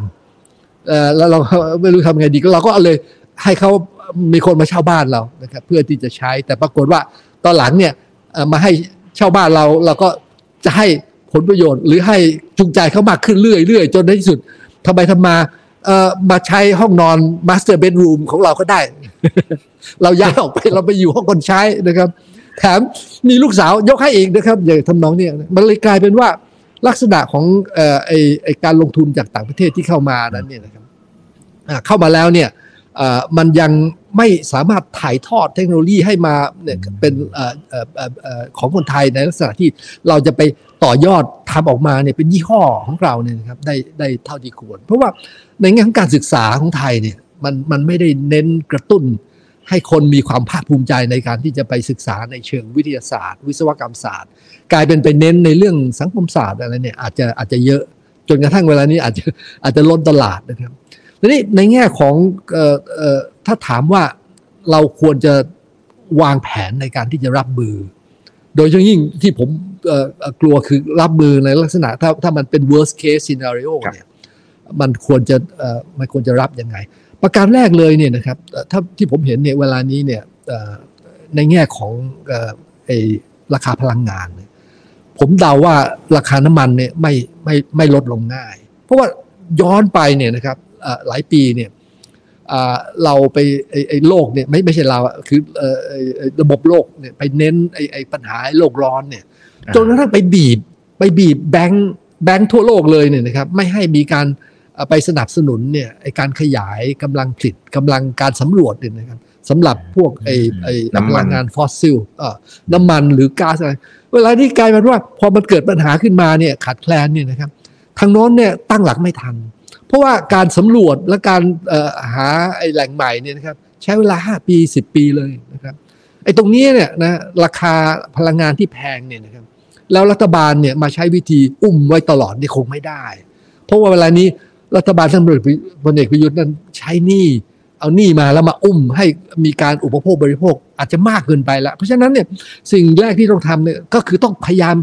สร้างบรรยากาศเนี่ยนะครับเพื่อจะให้เรามีการประหยัดอย่างแท้จริงเนี่ย มากขึ้น แล้วก็ต้องบอกเลยบอกว่าจะต้องมีการปล่อยให้ราคานะครับมีการขยับสูงขึ้น แต่ในส่วนของภาษีอย่างภาษีสรรพสามิตอะไรต่างๆก็จะต้องลดมา ก็ต้องยอมรับว่านะครับรัฐบาลเนี่ยอาจจะมีไรายได้จากนี้เนี่ยน้อยลง แต่ต้องพยายามขับเคลื่อนนะครับ เพื่อที่จะทำให้อ่าไอไอไอไอการใช้นะครับการการเรียกว่าการใช้พลังงานมีความประหยัด แล้วมีการคิดว่า ใช้ไปแล้วนะครับ ได้ผลอะไรยังไงนะครับ ในส่วนที่สองนั้นเนี่ยรัฐบาลเนี่ยถึงเวลาที่จะต้องเลิกการสร้างหนี้สาธารณะมาเพื่อประชานิยมได้แล้วนะครับ เพราะว่าเนี่ยนะครับหนี้สาธารณะตอนอท่านพลเอกประยุทธ์ท่านปฏิวัติใหม่ๆ ปี 2557 เนี่ย มีอยู่แค่ 5 ล้านล้าน ตลอดมาเนี่ยนะครับ 80 กว่าปี นับแต่เปลี่ยนระบอบ 2475 เป็นต้นมาเนี่ย80 กว่าปีเนี่ยรัฐบาลก่อนหน้าท่านพลเอกประยุทธ์เนี่ยสร้างหนี้ไว้ 5 ล้านล้านพลเอกประยุทธ์ 8 ปีเบิ้ลจาก 5 ล้านขึ้นมาเป็น 10 ล้านล้านนะครับแล้วไอ้ที่ 10 ล้านล้านเนี่ยปรปรากฏว่ามันกลายเป็นเอาไปทิ้งน้ำหมดเลย คือเอาไปเนี่ยกระตุ้นนะครับในการอุปโภคบริโภค แล้วพอกินไปแล้ว ใช้ไปแล้วหมดถ่ายออกไปก็หมดมันยิ่งกว่าไฟไหม้ฟาง แล้วมันกลายเป็นไปสร้างภาระหนี้นะครับ ซึ่งเวลานี้เนี่ยอย่าว่าแต่ไอ้ไอ้ชำระหนี้แม้แต่ดอกเบี้ยเนี่ยนะครับต่อไปเนี่ยถ้าถ้าถ้ามีแนวโน้มดอกเบี้ยเนี่ยเอ่อจะเริ่มขึ้นเนี่ยมันก็จะขึ้นไม่มีไม่มีปัญญาไม่มีปัญญาชำระ เพราะฉะนั้นตรงเนี้ยต้องต้องเปลี่ยนความคิด เลิกที่จะไปซื้อเสียงนะครับ สร้างความนิยมเนี่ยโดยการลดแลกแจกแถมได้แล้วนะครับอันนี้มันไม่ได้ทำให้มันเกิดอะไรดีขึ้นเนี่ยสำหรับคน คนรุ่นใหม่เลยนะครับ เพราะว่าเขาจะต้องเป็นคนมารับภาระหนี้นะครับ เรื่องที่สามเนี่ยที่ผมคิดว่าต้องรีบทำโดยด่วนก็คือในเรื่องของไอ้ไอการผูกขาดทางเศรษฐกิจเนี่ย ผมคิดว่ารัฐบาลที่มาเน้นการขับเคลื่อนโดยอภิมหาเศรษฐีเนี่ยผมว่าถึงเวลาต้องเลิก ถึงเวลาที่จะต้องเปิดโอกาสขับเคลื่อนเนี่ยนะครับ โดยระดับ SME ระดับกลางอะไรต่างๆนี่ให้มากขึ้น ก็คือต้องไปเลิกการผูกขาดตัดตอน เพื่อเปิดโอกาสเนี่ยให้ธุรกิจขนาดกลางขนาดย่อมเนี่ยมากขึ้น แล้วรวมทั้งในแง่ของธุรกิจที่เป็นเขาเรียกเสียนอนกินเนี่ยนะครับไม่ว่าเสียนอนกินในเรื่องพลังงานผลิตก๊าซก็ดีผลิตน้ำมันก็ดีนะครับ หรือไม่ก็การผลิตไฟฟ้าก็ดีเนี่ยพวกเสือนอนกินเนี่ยต้องถึงเวลาที่รัฐบาลจะต้องไปไปจัดการ ถ้าจัดการให้เขาลดกำไรไม่ได้ ก็ต้องออกกฎหมายพิเศษ เก็บภาษีเพิ่ม สำหรับไอ้ตัวที่ที่ที่ที่ที่เกิดขึ้นมีภาษีมีกำไรขึ้นเกิดขึ้นมากมากเป็นพิเศษอย่างนี้ ผมเสนอไอเดียอีกอันหนึ่งเนี่ยนะครับคือคืออย่างนี้คือเท่าที่ผมมองเนี่ยคือว่าลักษณะของการค้าโลกเนี่ยในอนาคตเนี่ยมันกำลังจะเปลี่ยนไปนะไอโมเดลที่เดิมเนี่ยนะครับประเทศในเอเชียเนี่ยเขาใช้โมเดลที่เราเรียกว่าห่วงโซ่อุปทาน ชิ้นส่วนบางสาบางอย่างในประเทศหนึ่งแล้วก็เอาไปต่อขยายขึ้นไปใหญ่ขึ้นในอีกประเทศหนึ่งไปทำให้มันใหญ่ขึ้นไปอีกอีกประเทศหนึ่งไปเรื่อยๆ แล้วในที่สุดไปประกอบ ไปเป็นโทรศัพท์มือถือในจีนหรืออะไรอย่างเงี้ยนะครับ ลักษณะอย่างนี้เนี่ยนะครับในอนาคตเนี่ยอาจจะไปยากขึ้น เพราะว่าไอไอการที่รัฐทางทางสหรัฐเนี่ยเขาตั้งข้อรังเกียจถ้าตั้งข้อรังเกียจจีนมันก็จะกระทบไอ้พวกซัพพลายเออร์อะไรต่างๆนี่ไปตลอดเลยนะครับเพราะฉะนั้นเนี่ยเราต้องระวังตรงนี้แหละว่าไอ้โมเดลเก่า ที่เคยพาเราเนี่ยก้าวหน้ามาเนี่ยตลอด 20-30 ปีเนี่ยมันกำลังจะมันกำลังจะต้องเปลี่ยน นอกจากนี้เนี่ยลักษณะของการค้าโลกเนี่ยมันก็ทันท่าจะลดลงนะครับมันอย่างที่ว่าแล้วเวลานี้มันจะแบ่งการค้านี่ออกเป็นสองฝั่งเลยฝั่งที่จะใช้สกุลแบบแบบหนึ่งต่อหนึ่งนะครับคือสกุลของประเทศที่ซื้อกับประเทศที่ขายจับคู่กันตรงๆอย่างเงี้ยนะครับเลี่ยงไม่ใช้ดอลลาร์เลี่ยงไม่ใช้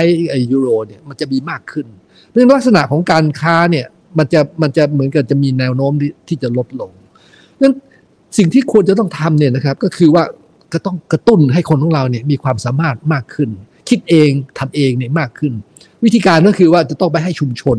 ในในในต่างจังหวัดเนี่ยนะครับ แต่ละชุมชนเนี่ยเอาหัวมารวมกันมาชนกัน แล้วมานั่งคิดว่า เอางี้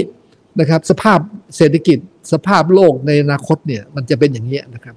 แต่ละชุมชนชุมชนของเราเนี่ยเราจะต้องการให้เรามีจุดแข่งขัน ที่เด่นกว่าคนอื่น ที่ภาษาอังกฤษเรียก competitive advantage มียังไงที่เด่นกว่าแม้แต่เด่นกว่าไอ้ข้างๆ เราเด่นกว่าตรงโน้นอะไรนะคือให้มันออกมาแล้วเนี่ยมีจุดเด่น แล้วแต่ละชุมชนอาจจะต้องการความช่วยเหลือจากรัฐบาลที่แตกต่างกันบางชุมชนอาจจะต้องการเครื่องมือในการบริหารจัดการน้ำดี บางชุมชนต้องการบริหารจัดการน้ำเสีย บางชุมชนต้องการเรื่อง จัดการเรื่องขยะ บางชุมชนต้องการเรื่องจัดการเรื่องปุ๋ยอะไรแต่ละชุมชนต้องการอะไรก็ให้เขาทาออกมาเนี่ยนะครับเป็นเป็นสามลำดับ แล้วรัฐบาลเนี่ยก็จัดงบประมาณนะครับโดยการกู้ผมคิดว่าจำเป็นต้องกู้ก็กู้เสียดายท่านตนเอกประยุทธ์กู้เยอะไปหน่อย แต่ว่าก็จะเป็นต้องกู้ก็กู้เพิ่มได้นะครับ เพื่อที่จะเอาลงมาตรงนี้แล้วพัฒนาเนี่ยสิ่งที่ผมใช้คำว่าเป็นโครงสร้างพื้นฐานระดับไมโคร ลงไปที่ชุมชน แต่เราต้องทำให้แน่ใจว่าลงไปแล้วทำงานได้จริง เพราะฉะนั้นมันต้องมีธนาคารรัฐนะครับ ธนาคารตกสธนาคารออมสินอะไรเข้ามาช่วย แล้วก็มีพวกสถานนักศึกษาในในในท้องถิ่นเข้ามาช่วย พวกอาชีวะเนี่ยต้องทำให้เขาเป็นพระเอก เพื่อจะเข้ามาช่วยตรงนี้ ตรงเนี้ยมันจะทำให้คนคนไทยเนี่ยนะครับปรับตัวเนี่ยนะครับเรามองหาว่าเรามีจุดเด่นอะไร บางชุมชนจุดเด่นเขาจะอยู่ที่สินค้าเกษตรบางจุดเด่นเขาต้องการจะพัฒนาในเรื่องท่องเที่ยว แต่ละแต่ละชุมชนให้เขาว่าเข้าไปเรื่อย มีเรื่องที่จะต้องทำเพิ่มเติมอีกเนี่ยนะครับเพื่อจะรองรับเนี่ยเพราะว่าเวลานี้เนี่ยประเทศไทยเนี่ยเรามีปัญหาหนี้เรียกว่าฐานะอ่อน ซ่อนอยู่ในระบบที่เยอะครับ ทั้งหนี้ครัวเรือน ซึ่งเวลาเนี่ยสัดส่วนเนี่ยต่อรายได้ประชาชาติก็สูงเป็นระดับต้นๆของอาเซียนสูงเกินไป ขณะเดียวกันเนี่ยหนี้ของพวก SME เวลานี้ก็มีปัญหา เพราะฉะนั้นเนี่ยนะครับหนี้ที่ไม่มีปัญหามีแต่หนี้ของอภิมหาเศรษฐีพวกนายทุนช้ยะชั้นใหญ่ ซึ่งระบบแบบนี้มันไม่ดีนะครับมันถึงเวลาแล้วแหละว่าที่เราจะต้องบีบบังคับให้แบงค์ที่ผ่านมาแบงค์เข้าไปดูแลเรียกว่าดูแลลูกค้าเพื่อที่มีปัญหาเรื่องนี้ดูแลอะไรเลื่อนขยายเวลา แต่ว่าขนาดนั้นเนี่ยนะก็ยังทำทีว่าเออเวลานี้ทุกอย่างมันทุกอย่างแบบปกติ ผมคิดว่าต้องถึงเวลาที่จะต้องให้แบงค์เนี่ยยอมรับครับว่าการปรับโครงสร้างหนี้ถึงเวลาแบงค์จะต้องยอมเจ็บยอมรับแหกคัดยอมให้ลูกหนี้เนี่ยประเมินกันดูว่าลูกหนี้เนี่ยลดลงไปเท่าไหร่ เขาถึงจะไปรอด ลงจริง ๆ แล้วก็เอากำไรสะสมส่วนเกินของแบงค์เนี่ยที่เคยได้ไปเนี่ยกลับกลับมาคืนเพื่อจะมาช่วยสถานการณ์บ้าง นอกจากนี้นะครับเราผมคิดว่าถึงเวลาที่เราจะมองจุดแข่งขันของประเทศไทยนะครับในแง่ของภูมิศาสตร์ผมผมผมมองอย่างนี้คือคือลักษณะของการค้าเนี่ยอย่างที่ว่ามันจะแตกมันจะแบ่งออกเนี่ยเป็นสองค่ายนะครับในอนาคตเนี่ยคือค่ายตะวันออกกับค่ายตะวันตก ค่ายตะวันออกเนี่ยยังไงก็หนีไม่พ้นที่จีนเนี่ยมันจะเป็นเหมือนกับแม่เหล็กอยู่ตรงกลาง แต่ว่ามันก็จะมีประเทศที่อยู่ทางอาเซียนนะครับอยู่ข้างล่างเนี่ยที่เราสามารถที่จะทำตัวเนี่ยเป็นซัพพลายเออร์ให้กับจีนได้ เพราะฉะนั้นเราต้องจัดขบวนการเนี่ยทำอย่างไรเนี่ยนะครับทำจะทำให้เราเนี่ยเป็นทางผ่านเป็นบริษัทเป็นเป็นเป็นเป็นร้านที่อยู่ตรงสี่แยกนะครับจุดตัดเนี่ยนะครับสี่แยกเนี่ยระหว่างคนที่จะไปไหนมาไหนแล้วเนี่ยจะเข้าไปในจีนจะออกมาจากจีนเนี่ยให้ผ่านไปต้องแวะ ต้องแวะ ต้องแวะไอ้ตรงนี้เป็นเรื่องที่น่าเสียดายเพราะว่าแปดปีของรัฐบาลพลเอกประยุทธ์เนี่ยรถไฟความเร็วสูงไอ้ที่จะเป็นรางแบบมาตรฐานเนี่ยจากจีนลงมาเนี่ยท่านไม่ได้ท่านไม่ได้ให้ความสนใจเท่าที่ควร ล่าช้าไปหมดเลยตรงนี้นะครับถ้าหากว่าเราทำให้เราเนี่ยเป็นเป็นศูนย์กลางนะครับการติดต่อทางรางเนี่ยนะครับได้เนี่ยมันจะต้องทำให้มันออกมาลักษณะคล้ายกับทางทางทางยุโรปคล้าย ๆ ว่าอย่างนี้ว่า สมมุติว่าเกิดมีการ จับปลากลางอ่าวไทยนะครับเช้าวันนี้ภายในเย็นวันนี้นะครับ จะต้องไปอยู่ที่ร้านอาหารชั้นหนึ่งของเซี่ยงไฮ้หรือร้านอาหารชั้นหนึ่งเนี่ยของปักกิ่งเนี่ยสดขนาดนั้นต้องอย่างนี้นะครับถ้าเกิดมีผลไม้สุกวันนี้นะครับ ภายในอีกไม่เกินสองวันจะต้องวางอยู่ตามซูเปอร์มาร์เก็ตข้างในจีนอย่างโน้นอย่างนั้น นอกจากนี้เนี่ยอย่าลืมว่า ไทยเนี่ยนะครับเหมือนกับเป็นเหมือนกับเป็นจุดตัดเนี่ยนะครับระหว่างเพื่อนบ้านขนาดใหญ่คือจีนนะครับที่อยู่ทางทิศเหนือ กับอินเดียที่อยู่ทางทิศตะวันออกแล้วเขาไม่เคยถูกกันเขาไม่ค่อยถูกกัน เพราะฉะนั้นเนี่ยโอกาสที่เขาจะมีการค้าขายแบบระหว่างกันเนี่ยแบบสนิทชิดเชื้อเนี่ยมันก็จะยากหน่อย แต่ว่าสองประเทศเนี่ยภายใน 30 ปี 50 ปีข้างหน้าเนี่ย ประชากรจะมีความร่ำรวยสูงขึ้นเรื่อยๆ เพราะว่าลักษณะของการพัฒนาของเขาเนี่ยนะครับ มันจะดีขึ้นไปเรื่อย เพราะฉะนั้นกำลังซื้อของสองประเทศก็จะสูงขึ้น เพราะฉะนั้นความจำเป็นที่จะต้องมีการแลกเปลี่ยนสินค้าระหว่างกันเนี่ยสองประเทศเนี่ยโอ้โหจะสูงมากเลย เพราะฉะนั้นถ้าเราสามารถที่จะเชื่อมนะครับการติดต่อเนี่ยกับทาง กับทางอินเดียเนี่ยเข้ามาที่ฝั่งอันดามันเนี่ยไม่ว่าจะเข้ามาที่ระนองหรือจะเข้ามาที่จุดไหนเนี่ยแล้วก็ต่อเป็นรถไฟนี้ขึ้นไปที่จีน ผมว่าอันนี้เป็นเป็นจุดที่ไม่มีใครแข่งกับเราได้เลยนะฮะแล้วมันก็กลายเป็นว่ามาแล้วเราก็ตกหล่นบางส่วนเราก็แถมเติมเข้าไปเนี่ยนะครับมีการประกอบอะไรอยู่แถวประเทศไทย หรือจะอยู่แถวทางพม่าเนี่ยนะครับเมียนมาแล้วแล้วส่งขึ้นไปที่จีนเนี่ยเราต้องทำให้ลักษณะของการค้าขายอย่างที่ว่าคือเราเนี่ยทำตัวเป็น ร้านค้าที่อยู่สี่แยก ใครๆก็ต้องแวะนะครับ แต่ไม่ใช่แวะแล้วผ่านอย่างเดียว ต้องแวะแล้วต้องมีกิจกรรมอะไรกับเราสักหน่อยคืออย่างนี้ครับ ถ้าเราดูเนี่ยนะครับทุกจุดถ้าเรามองย้อนกลับไปที่เส้นทางสายไหมผมไปเที่ยวมา เส้นทางสายไหมเนี่ยที่เชื่อมเนี่ยระหว่างจีนเนี่ยแล้วไปที่ยุโรปเนี่ยนะครับ เวลามันไปผ่านตะวันออกกลางเนี่ยทุกจุดเลย มันจะมีจุดพัก สำหรับคาราวานภาษาภาษาอังกฤษเขาเรียกคาราวานสิไรมันจะเป็นจุดที่พอไปแล้วเนี่ยพวกพวกคาราวานเนี่ยอูดมันก็จะเข้าไปอยู่ข้างในแล้วก็ปลอดภัย ไอ้ผู้นำเนี่ยนะครับหลายเมืองเนี่ยนะครับในในทางผ่านเนี่ยช่วยโอกาสทำให้มันกลายเป็นตลาดใหญ่ มีไม่ใช่พักอย่างเดียว พักแล้วถือโอกาสเอาไอ้พวกสินค้าท้องถิ่นมาแลกเปลี่ยนกัน เลยกลายเป็นว่า จุดที่เราเห็นเนี่ยเป็นจุดทางผ่านเนี่ยนะครับ ตลอดเส้นทางสายไหมเนี่ยในอดีตเนี่ยจเจริญมากร่ำรวยมาก มีหลายจุดเลย เห็นดีเห็นเห็นชัดเจนนะครับ ลักษณะแบบเดียวกันเนี่ยนะครับ มันเกิดขึ้นกับไอไอไอการการค้าเส้นทางสายไหมทางน้ำก็เช่นเดียวกันเพราะฉะนั้นถ้าเราทำประเทศไทยเนี่ยทั้งประเทศเลยเนี่ยนะครับให้มันเป็นจุดเชื่อมเนี่ยนะครับระหว่างอินโดจีนกับจีน ระหว่างอินเดียกับจีน ผมว่าน่าจะน่าจะเป็นจุดที่เป็นประโยชน์เพราะทั้งหมดนี้เนี่ยเป็นสิ่งที่ผมคิดว่าในแง่ของรัฐบาลไทยเนี่ยต้องเริ่มมองหาวิธีการที่จะเตรียมพร้อมนะครับ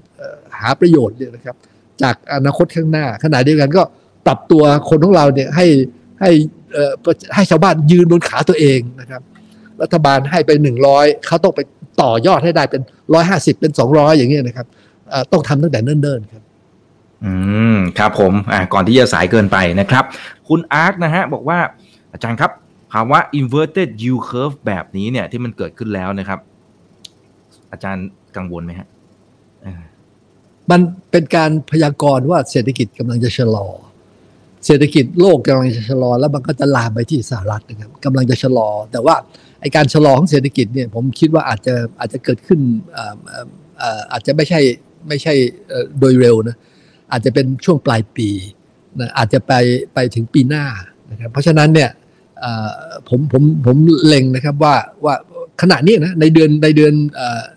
เมษาเนี่ยอาจจะมีความไม่แน่นอนกับเพื่อมในเรื่องของการชำระหนี้ของไอ้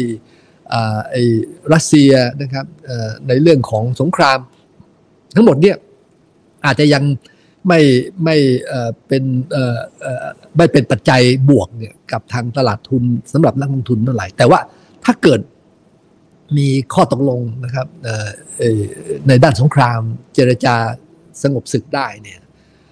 แม้แต่ไอการแซงชั่นไม่มีการไม่มีการยกเลิกนั้นเนี่ยนะครับมันจะทำให้ความสบายใจเนี่ยไปได้พักหนึ่งเลยล่ะ ผมคิดว่าอาจจะไปได้ถึงนนเลย เดือนเดือนกรกฎาสิงหา แต่หลังจากนั้นเนี่ยมันเวลานี้ผมว่ามันมีความเสี่ยงเลยจากนั้นไปในค่อนข้างจะเยอะเพราะฉะนั้นนักลงทุนเนี่ยถ้าเลยจากสิงหากันยาไปเนี่ยก็คงต้องระวังนิดหนึ่งครับ อืมครับผมอ่ามีหลายท่านก็ถามเกี่ยวกับผลกระทบต่อประเทศไทย อันนี้อาจารย์วิเคราะห์ไปแล้วนะครับ ไปฟังย้อนหลังกันได้นะครับโอเค เดี๋ยวผมขอเลื่อนลงมาส่วนใหญ่จะเป็นการชมเข้ามานะครับ ว่าวิเคราะห์ดีเห็นภาพนะฮะอืมอ่า เอออาจารย์ครับ อาจารย์มีข้อมูลบางคลาเทศไหมครับนะคุณ passenger นะ บอกว่าประเทศที่ซื้อข้าวสาลีจากยูเครน แล้วก็น้ำมันจากรัสเซียเนี่ยน่าสนใจว่าอาจจะเกิดวิกฤตหรือเปล่า จริงๆ ไม่ใช่เฉพาะบังคลาเทศนะผมเข้าใจว่ามีอียิปต์ด้วยหรือยังไงนะครับ ที่มีการซื้อพวกธัญพืชอะไรพวกนี้เยอะมากๆเลยนะครับอ่าท่านนี้ก็เลยบอกว่าอาจารย์มีข้อมูลไหมว่าอุ้ยมันมีความสุ่มเสี่ยงไหมครับมีแน่นอนครับ คืออย่างนี้ครับ คืออ่าไอไอไอข้าวแป้งสาลีเนี่ยนะครับ เอามาทำเนี่ยเป็นอาหารแบบเป็นไอ้นี่ฮะเป็นเป็นเป็นโรตี เอามาทำเป็นอาหารแบบแบบเป็นแป้งนะครับ เป็นเป็นเป็นขนมปังอะไรเงี้ยนะเพราะฉะนั้นเนี่ยในแง่ของไอ้ประเทศแบบแขกๆเนี่ยนะครับ อาหารเขาเนี่ยมันจะเป็นอาหารแบบเป็นแป้งแล้วก็มามากินกับพวกพวกเนื้อพวกอะไรพวกพวกแกงผลกระทบมีแน่นอนนะครับ เพราะว่าราคามันก็จะพุ่งขึ้น แล้วก็ มันจะทำให้เกิดไอไอไอไอเงินเฟ้อแล้วพอเงินเฟ้อเนี่ยมันมาตกอยู่ที่ตัวอาหารเนี่ยมันจะทำให้เกิดความเดือดร้อน เพราะฉะนั้นไอ้คราวที่แล้วเนี่ยนะครับคืออียิปต์เนี่ยเป็นประเทศที่เป็นลูกค้าอันดับหนึ่งนะที่ที่ใช้ที่ซื้อไอ้ไอ้ข้าวสาลีเนี่ยจากยูเครน อันดับต้นเลยนะครับแล้วคราวที่แล้วเนี่ยคงจำได้ที่มันเกิดไอ้เหตุการณ์อาหรับสปริง เริ่มต้นที่อียิปต์ แล้วหลังจากนั้นมันก็ลามไปหลายประเทศเนี่ยในในอาหรับเนี่ยก็เพราะมาจากไอ้นี่แหละไอ้ไอ้ความอดอยากราคาสินค้า ราคาอาหารแพง แล้วคนออกมาประท้วงเขาก็ประท้วงอย่างเดียวคือ รัฐบาลนี้ไม่ควรอยู่แล้วนะครับผมว่าไม่นานอาจจะมาถึงประเทศไทยท่านเมื่อไหร่พิยุทธ์ระวังให้ดีก็แล้วกันถ้าถ้าไม่ถ้าไม่เตรียมการบริหารเอาไว้ให้ดีเนี่ยนะครับ เดี๋ยวพอมาประท้วงแล้วมันจะยุ่งกันใหญ่ ครับผมโอเคครับคุณนัทนนท์บอกอาจารย์วิเคราะห์ดีมากครับ ขอบคุณนะครับ คุณภัยรัตน์บอกว่าเอออาจารย์ครับอาจจะอาจจะคำถามสุดท้ายนะครับเดี๋ยวดูเวลาอีกนิดนึงนะครับแป้งสาลีราคาพุ่งแน่ ๆ และพุ่งมาแล้วด้วยนะครับ แต่ทำไมข้าวไทยมันมันลงอะฮะ มันมีประเด็นอะไรหรือเปล่าครับผมอาจารย์พอจะมีข้อมูลไหมครับเออคืออย่างนี้ครับไอไอข้าวเนี่ย เราเราคือคนคนที่กินข้าวเนี่ย กับคนที่กินไอ แป้งสาลีเนี่ยนะครับมันมันมันคนละกลุ่มกันแล้วไอ้คนที่กินข้าวเนี่ยเวลาเนี่ยไอไอไอแหล่งที่ผลิตข้าวเนี่ยมันไม่ได้ถูกกระทบไงนะครับ แล้วเอ่อมันก็เลยกลายเป็นว่าไอ้คนที่เขากินไอ้ไอ้แป้งสาลีเนี่ยจะให้เขาเปลี่ยนมากินข้าวแบบไทยเขาก็ไม่เปลี่ยนไอ้ข้าวอินเดียเนี่ยเขาที่เขากินข้าวเขาไม่ได้กินข้าวแบบไทยนะเขากินข้าวแบบแบบแบบเคี้ยวแล้วมันแบบหนึบๆอะเขาเรียกบัสมาตินะครับเพราะฉะนั้นเนี่ย ข้าวเนี่ยไทยเนี่ยก็ก็เลยมีปัญหาว่าราคาอาจจะไม่ขยับเท่าไหร่ เพราะว่าคู่แข่งก็ยังอยู่เต็มไปหมดเลยทั้งเวียดนามทั้งอินเดีย แต่มีปัญหาเวลานี้คือ ราคาปุ๋ยกำลังจะพุ่งขึ้น เพราะว่ารัสเซียเขาไม่ส่งออกปุ๋ยแล้วนะครับ ถ้าจะให้ดีเนี่ยผมแนะนำนะครับ ท่านผมมักจะชี้ให้เห็น หลายประเทศเนี่ยเขามองลงหน้า ก่อนที่อ่าไอ้รัสเซียเนี่ยจะบุกเข้ายูเครนนะครับ ประธานาธิบดี ของบราซิลเนี่ยรีบรุดเข้าไปพบกับปูตินอ๋อเพื่อที่จะให้กำลังใจ เพราะอะไร บราซิลซื้อปุ๋ยจากไอ้อืมไอ้ไอ้ไอ้รัสเซียนี่รัสเซียมหาศาล แล้วบราซิลนี่เขาจำเป็นต้องใช้ปุ๋ย เพื่อปลูกกาแฟแล้วเพื่อปลูกไอ้ไอ้ถั่วเหลืองเนี่ยนะครับมากมายมหาศาล นอกจากนี้เนี่ยนะครับ ปากีสถาน แม้แต่บุกเข้าไปในยูเครนแล้ว ปากีสถานก็ยังมีเดินทางไป นะครับ เพื่อที่จะไปเจอปูติน อันนี้ก็เรียกว่าเสี่ยงแล้วก็โดนวิจารณ์มากๆนะครับ แต่ว่ายังไงก็ตามเนี่ย พวกนี้ก็จะเป็นรวมทั้งไออินเดีย อินเดียเนี่ยตัวโมดีไม่ได้เดินทางไป แต่มีโทรศัพท์ครับมีโทรศัพท์เนี่ยติดต่อเพราะฉะนั้นถ้าจะเป็นถ้าเป็นได้เนี่ยผมอยากแนะนำนะครับว่าประเทศไทยเนี่ยเราผมว่าเราเราก็ได้สร้างสัมพันธไมตรีเนี่ยกับปูตินเอาไว้ในอดีตนี่นะครับก็ควรจะต้องรีบเดินทางไปนะครับ หาทางที่จะพูดคุยแล้วก็ จัดกระบวนการในการที่จะขอซื้อไอ้ปุ๋ยแบ่งออกมาบ้างคือเวลาที่เขาหลายอันเนี่ยเขาไม่ส่งออก เพราะเขากลัวว่าภายในประเทศจะใช้ไม่พอ แต่ว่าถ้าเราอาศัยนะครับ จับเขาคุยกันขอร้องเป็นพิเศษเนี่ยอาจจะเป็นไปได้ เรากำลังจะเจอปัญหานะครับ พวกชาวนาไทยเนี่ยขายของ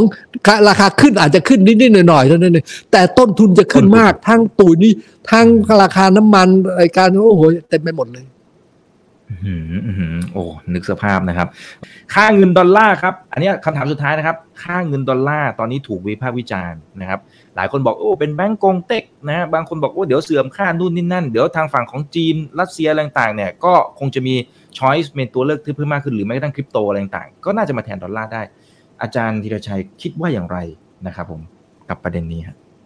ระยะยาวเนี่ยดอลลาร์มีแต่อ่อน เพราะว่าที่ผ่านมานั้นเนี่ยนะครับเขาอาศัยอย่างนี้ครับ คือเอาดอลลาร์เนี่ยนะครับพิมพ์ออกมาเฉยๆเนี่ยเพื่อจะมาชดเชยการขาดดุลและนี่ลองนึกถึงว่าในอนาคตเนี่ยนะครับหลาย ๆ ประเทศเนี่ยเขาก็จะเริ่มเสียวสันหลังไอ้ค้าขายเป็นดอลลาร์เขาอาจจะยอมนะแต่ว่าเก็บเงินสำรองเอาไว้เนี่ย ทุนสำรองเอาไว้เนี่ยเป็นดอลลาร์เนี่ย ผมว่าเขาก็จะเริ่มคิดหนักนะฮะแล้วหลายประเทศเนี่ย มันก็บางทีก็ไปเหยียบหัวแม่เท้าสหรัฐนี่โดยไม่รู้ตัว หรืออาจจะโดยรู้ตัวแหละแต่ว่ายังไงก็ต้องเหยียบกันซะหน่อย ประเทศเหล่านี้เนี่ยนะครับเเขาเริ่มกังวล แล้วก็อย่างประเทศที่โดยเฉพาะยิ่งอย่างอย่างตะวันออกกลางอย่างเงี้ยขายน้ำมันนะครับแล้วก็อยู่ในศูนย์กลางในเรื่องของไอ้ไอ้ไอการเมืองโลกเลย แต่นะครับถ้าค้างเอาไว้เป็นดอลลาร์เนี่ยโอ้อันนี้อันตราย เพราะฉะนั้นเนี่ยระยะยาวเนี่ยผมว่ามันจะมีคนเนี่ยหนีออกจากดอลลาร์เนี่ยมากขึ้นมากขึ้นแล้วนี่มันพอหนีออกจากดอลลาร์แล้วรัฐบาลอเมริกาเนี่ยเป็นหนี้มหาศาลเนี่ย ก็ต้องออกพันธบัตรตลอดเวลาเนี่ยพอพันธบัตรครบอายุก็ต้องออกใหม่ ครบอายุก็ต้องออกใหม่ แล้วใครจะไปซื้อ ก็ในเมื่อไอ้ไอ้ไอ้ไอ้คนที่จะเอาเอ่อเอ่อเอ่อเอ่อเอ่อเอ่อซื้อน้ำมันเนี่ยนะครับ ที่จะเป็นดอลลาร์อย่างเดียวในอดีตเวลาที่กำลังจะแปลเปลี่ยนละน้ำมันเนี่ยเขาก็จะขายเป็นเงินหยวนก็ได้นะครับทางไอ้ไอ้รัสเซียก็จะขายน้ำมันเนี่ยก็จะเป็นรูปีก็ได้อย่างนี้เป็นต้นเพราะฉะนั้น ไประยะระยะยาวนี่เนี่ยดอลลาร์เนี่ยมีแต่จะอ่อนค่าคือมันจะลงจากบัลลังก์แต่ว่ามันจะใช้เวลา มันมันจะของพวกนี้จะใช้เวลากว่าจะเป็น 5 ปี 10 ปี 15 ปีอะไรเงี้ยนะครับแล้วขณะเดียวกันเนี่ยเนี่ยนะครับโอกาสที่ไอ้พวกสกุลใหม่อย่างคริปโตเนี่ยที่จะขึ้นมาแทนเนี่ยจะสูงมากเลยจะดีมากเลย แต่มันก็ต้องใช้เวลาเช่นเดียวกัน เพราะฉะนั้นของวกนี้เนี่ยมันไอ้ไอตัวผลกระทบต่อดอลลาร์ระยะยาวเนี่ย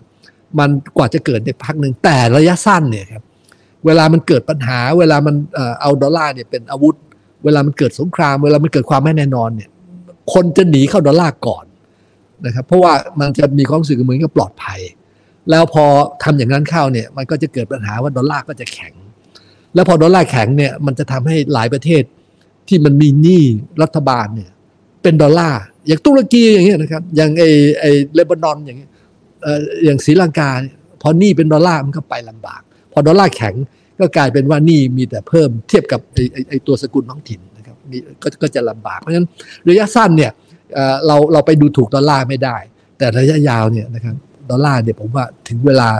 เอ่อเรียกว่าหมดหมดยุคแล้วล่ะกำลังกำลังกำลังจะเข้าจังหวะหมดยุคอืมครับอ่าแต่การเสียแชมป์ของเขาเนี่ยมันอาจจะใช้เวลานานพอสมควรนะครับ ก็ต้องค่อย ๆ ติดตามไป อาจารย์ธีรชัยฝากทิ้งท้ายถึงเพื่อนๆนักลงทุนกันหน่อยนะครับ ตอนนี้อยู่ด้วยกัน 800 ท่านนะครับณจุดที่เราไลฟ์นะครับทิ้งท้ายให้กำลังใจทั้งในมุมผู้ประกอบการนักลงทุนหรือคนไทยเองนะครับหรือเราต้องปรับตัวตั้งรับอย่างไร รัฐบาลเมื่อกี้อาจารย์เสนอไปละ แต่ถ้าเป็นระดับคนธรรมดาอย่างพวกเราเนี่ยเราทำอะไรได้บ้างครับ ผมอยากส่งข้อความถึงคนไทยโดยรวมเนี่ยนะว่าว่าถึงเวลานะครับที่ที่เราจะเลิกฝันจะมีนายกเนี่ยเป็นซูเปอร์แมน มีอยู่คนเดียวแล้วเนี่ยสามารถทำให้ประเทศรอดนะครับหรือมีคนเดียวที่เก่งอยู่คนเดียวแล้วเนี่ยก็ใช้ได้ ผมว่ามันเป็นไม่ได้ ยิ่งสภาวะเปลี่ยนแปลงอย่างรวดเร็วอย่างนี้เนี่ยนะครับ จะบอกคนเก่งคนเดียวแล้วเอาประเทศรอดเป็นไม่ได้ สิ่งที่เราต้องทำเนี่ยคือทำให้คนในไทยนั้นเนี่ยนะครับมีคนเก่งนี่มากมากมากมากประเทศเนี่ยจะเป็นมหาอำนาจได้คนก็คือต้องเก่ง เพราะฉะนั้นเนี่ยนะครับ เราส่วนหนึ่งเราก็ทำคนของเราให้เก่ง อีกส่วนหนึ่งผมว่าถึงเวลาที่เราจะเปิดรับนะครับ คนที่จะมาจากต่างชาติเนี่ยนะครับ แต่ว่ามีคุณภาพแล้วก็มีความรู้เนี่ยควรจะเปิดให้ให้เข้ามานะครับ แล้วก็มาสร้างไอ้ความเก่งให้กับประเทศ แต่ถึงเวลานะครับที่รัฐเนี่ยจะต้องเริ่มถอยออกไปจากตัวเองนี่ที่จะต้องมาวุ่นวายคอยแจกเงินแจกอะไรเนี่ยเปลี่ยนเป็นการสร้างโอกาส สร้างเครื่องมือ เพื่อที่จะทำให้ประชาชนเนี่ยนะครับชุมชนเนี่ยนะครับโดยเฉพาะยิ่งเวลานี้ชุมชนต่างจังหวัดเนี่ยโอกาสดีมาก เพราะว่ามันมีคนที่มีความรู้นะครับมีประสบการณ์เนี่ยที่เป็นคนต่างจังหวัดและเดิมอยู่ในกรุงเทพแล้วพอเจอโควิด เวลาที่เขาย้ายกลับแล้วเนี่ยนะครับเวลาเนี่ยเขาจะพร้อมเลยที่จะเอาความสามารถในการบริหารจัดการในความรู้ต่างๆเขาเนี่ยมาจัดการแล้วก็ทำให้ไอ้ตัวชุมชนเนี่ยมีการพัฒนาขึ้นมาได้เพราะฉะนั้นต้องทำให้เกิดคนเก่งกระจายกว้างขวางมากขึ้น ในประเทศไทย แล้วทำอย่างนี้แล้วเนี่ยนะครับ เราก็จะได้เลิกฝันว่ามีนายกซุปเปอร์แมนคนเดียวแล้วเนี่ย แก้ปัญหาได้ทุกอย่างครับผมอ่าเช่นเดียวกับคนพวกเราด้วยนะครับ เราก็ต้องพัฒนาตัวเองอยู่เสมอนะครับ เพราะทุกสิ่งทุกอย่างทุกวันเนี้ยเอาแค่ปี 2 ปีนะครับอาจารย์ โอ้เหตุการณ์เปลี่ยนแปลงเยอะแยะมากมายนะคนไหนที่พัฒนาตัวเองจริง ๆ ก็จะเห็นโอกาสนะครับคนไหนที่ที่มองว่าเป็นวิกฤตมันก็เป็นวิกฤตแหละนะครับวันนี้ขอบพระคุณอาจารย์ธีรชัยมากๆนะครับคนไหนที่เพิ่งเข้ามาตอนท้ายกดแชร์ไว้ แล้วไปดูตั้งแต่ตอนต้นคุณจะได้อะไรเยอะแยะมากมาย ทั้งในมุมของเศรษฐกิจแล้วก็ภาพรวมอ่านเกมของระหว่างประเทศด้วยนะครับนี่คือถามบันทีโดยช่องถามอีกกับอีกทุกเรื่องที่นักทุนต้องรู้กับผมอีกวันพดครับ สวัสดีครับ สวัสดีอาจารย์ธีรชัยด้วยนะครับ สวัสดีครับ ถ้าชื่นชอบคอนเทนต์แบบนี้อย่าลืมกดติดตามช่องทางอื่นๆด้วยนะครับ ไม่ว่าจะเป็น Facebook, YouTube, Line Official, Instagram และ Twitter จะได้ไม่พลาดการวิเคราะห์และมุมมองเศรษฐกิจ และการลงทุนดีๆ แบบนี้ครับ อย่าลืมนะครับว่าเริ่มต้นวันนี้ดีที่สุด ขอให้ทุกท่านโชคดี และมีอิสรภาพในการใช้ชีวิต ผม อีกบรรพฒนาเพิ่มสุขครับ